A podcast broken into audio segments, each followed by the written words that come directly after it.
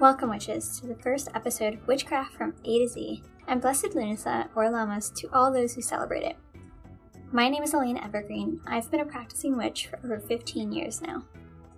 For our very first episode, I'm going to cover an easy one that most people should have access to for a relatively low price. Today's ingredient slash tool of choice is A for apples. And perfect timing too to celebrate Lunasa.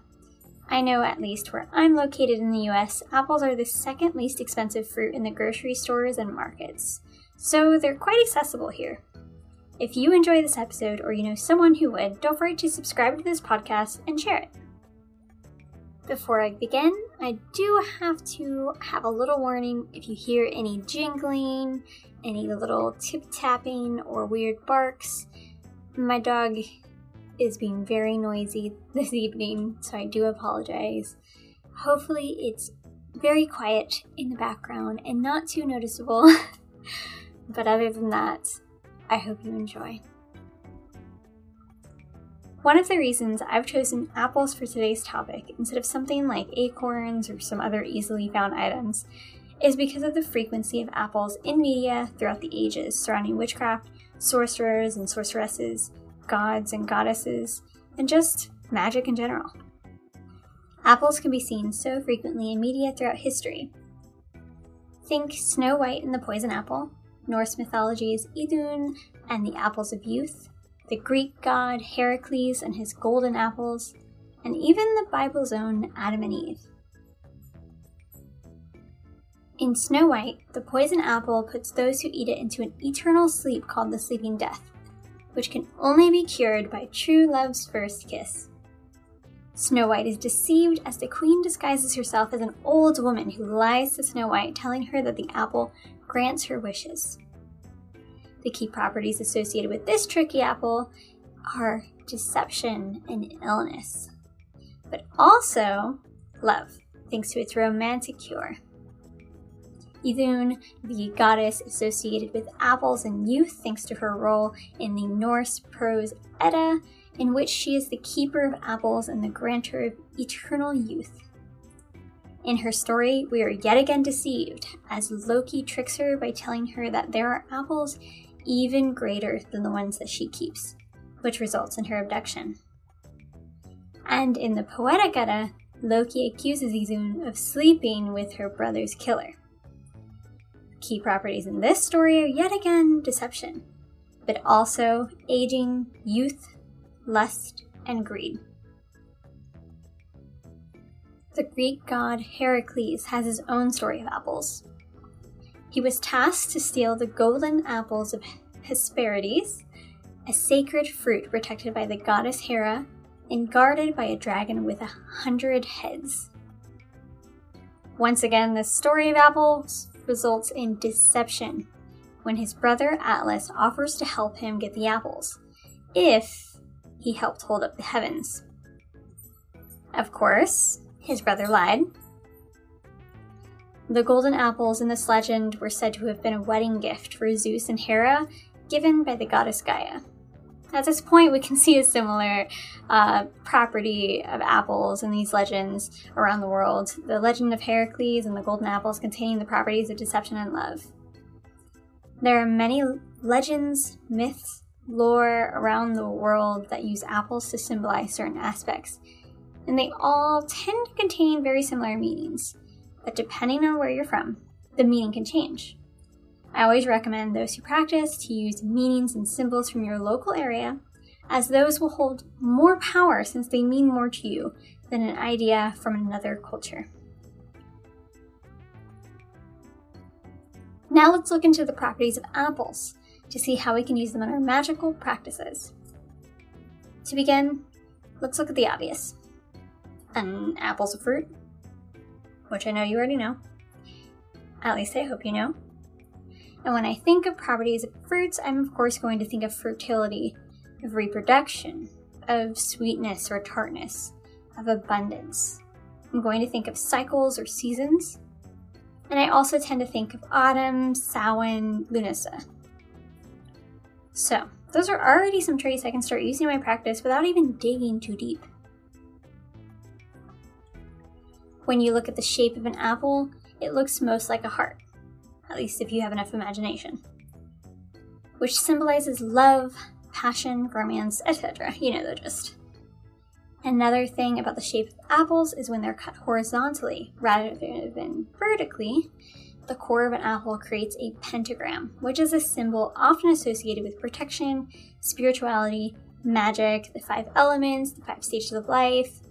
It's also a symbol that you can see all throughout the world and its many cultures. Now, what about the symbolism of colors?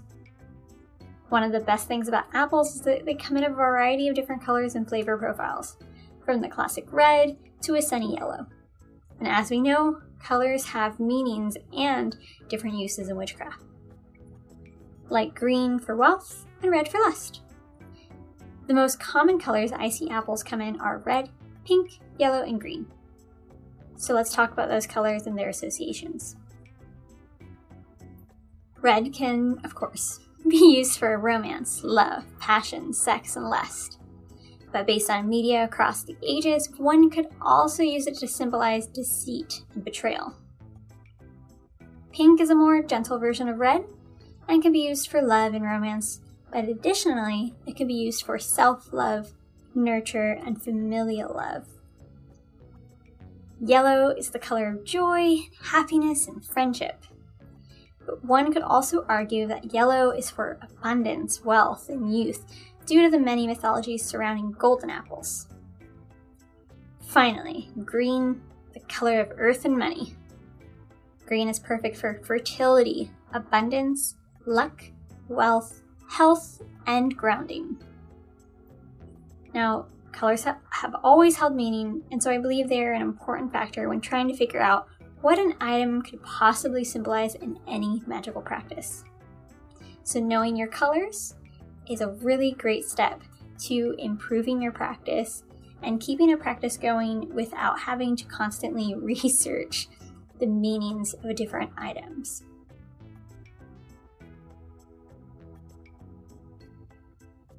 So, now that we know some of the magical properties that could be associated with apples, what are some ways that you could prepare it to be used in spellwork, either as an offering, a symbol, an ingredient of a spell, or the main component of a spell itself?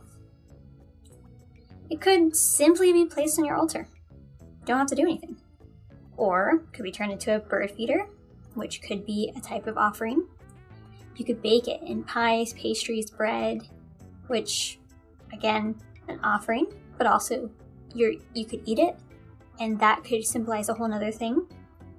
You could dry slices of it to create pentacle ornaments, which you could use to decorate. You could put it on your altar. You could um, offer them, hang them outside. There's lots of uses. Or you could crush some dried apple and use it in teas, soaks, or scent bags. You could also simply cook them up, or you can make jams, jellies, juices, or cider. One of my favorite ways of using an edible ingredient in spellwork is through the use of making teas. Teas are so easy to specify and to make exactly how you want it. You can put literally any kind of ingredient you want in it, have it symbolize anything you want, have multiple meanings, have just one meaning, and it could at the same time be delicious, it could be healthy, there's just so many different possibilities when it comes to tea. You could have rosemary in, in a tea, and that could be protection. You could have, um, you know, roses and apples, and that obviously could uh, be for love. It could be for an offering to a god or goddess that symbolizes love or romance or relationships. So, teas are one of my favorite ways to use ingredients in spell work that are edible.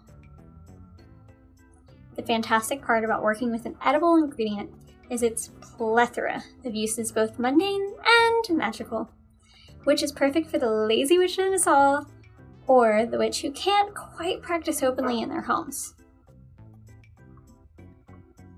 Let's talk about holidays that many witches observe.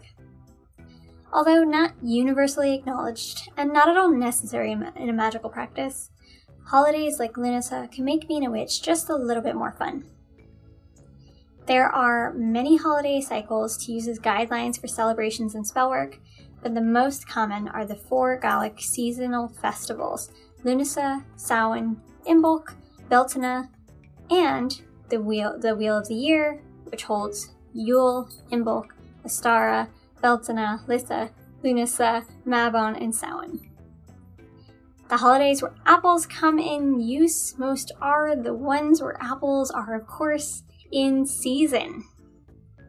Since food is so readily available all throughout the year in some countries, we tend to forget that these things are cyclical, just like everything else, and that all throughout history, witchcraft has always been practiced using what has been locally available and in season. And so I believe that using what you have around you is in itself a celebration of those cycles and of the nature and magic around you. It's also worth noting here that the days on which these holidays fall upon are dependent on the hemisphere at which you are located, and so it will be opposite if you live in the southern hemisphere. So, I often use apples during Lunasa, the celebration of harvest, Mabon, the autumnal equinox, and Samhain or Halloween, which is to honor those who have passed. Since the episode is airing on Lunasa, I'm going to talk a little bit more about that. Lunasa marks the beginning of the harvest season, and it's widely ob- observed in Ireland, Scotland, and the Isle of Man. It's traditionally held on August 1st, and it's named after the god Lugh, who is most associated with oaths, truth, and law. And this has, throughout history, been celebrated with large gatherings, athletic competitions, feasts, matchmaking, and trading. Historical evidence shows that one of the traditions of Lunasa was offering the first fruits and the gatherings would often take place on top of mountains and hills. In modern practices, Lunasa is marked by a pilgrimage to Croagh Patrick in Ireland, by festivals and fairs, and by hand fasting and marriages. The goal is to celebrate all the, that the harvest brings and to give thanks to the spirits and deities who help make the harvest possible. During this time, it is common to prepare breads, meats, and fruits for the feast. For this year's Lunasa, I'll be tending to my garden, plotting out my next crops, creating a new sourdough starter, baking, and spending time with my family, as I like to keep things pretty simple these days. On my altar, I have dried roses, moss and dropped fruit from my property, and pine cones I've gathered from my travels. I will be offering the final glass of my summer wine, which was infused with strawberries, and a portion of whatever I bake today. Let's think of some ways that you can celebrate Lunasa this year. And if this is your first year celebrating Lunasa, don't forget to take it easy. First years are always the hardest to do because you've never done it before. Creating that habit, that tradition of celebrating a holiday or observing something does take time to build all of the different things we'd like to do during each of the holidays. So, you could do things like field games. You could make music or play music or go to a um, concert. You could do crafts and do art. You can do games of skill in representation of the athletic competitions they used to do. Um, you can, of course, harvest if you have a garden. This is also the holiday for picnics and it's another one for bonfires, so that's something you can definitely do if you are planning to do something outdoors. Food is the easiest thing to do when it comes to Lunasa, and it's the thing that most witches tend to fall on. And so, observing the grain harvest of the year and baking breads and cakes and just a lot of delicious goodies is a very easy way to celebrate Lunasa. This is also the time when summer fruits are still in season, even if they may be dwindling. So, using those up and making a lot of yummy desserts to kind of celebrate the end of summer. Going to your local farmer's market or produce stand is another way to observe Lunasa as you are celebrating the cycles and the harvest season. Because summer is ending with all of those beautiful summer fruits that you're so used to, you can also cherish it by creating jams and preserves, or making wine or brewing beer. You can do anything that you can find online that would make you happy and observes, you know, the things that nature gives to you at this time. This is a time for relationships. So, like I said before, hand fasting is a big thing, but if you're not ready for that next step of commitment, you can also make friends. You could focus on your relationships that you already have. You could enjoy your time with neighbors if you're on good terms. You can create a circle if you don't have a coven of your own, or join a coven. You know, join a community for something that you love to do. You can start making decorations for fall, which is, you know, one of my favorite seasons. Um, I've already started putting out all of the cute little pumpkin things that I have. but um, some other great decor items are wheat stalks and corn husks, thanks to the wonderful harvest season yet again.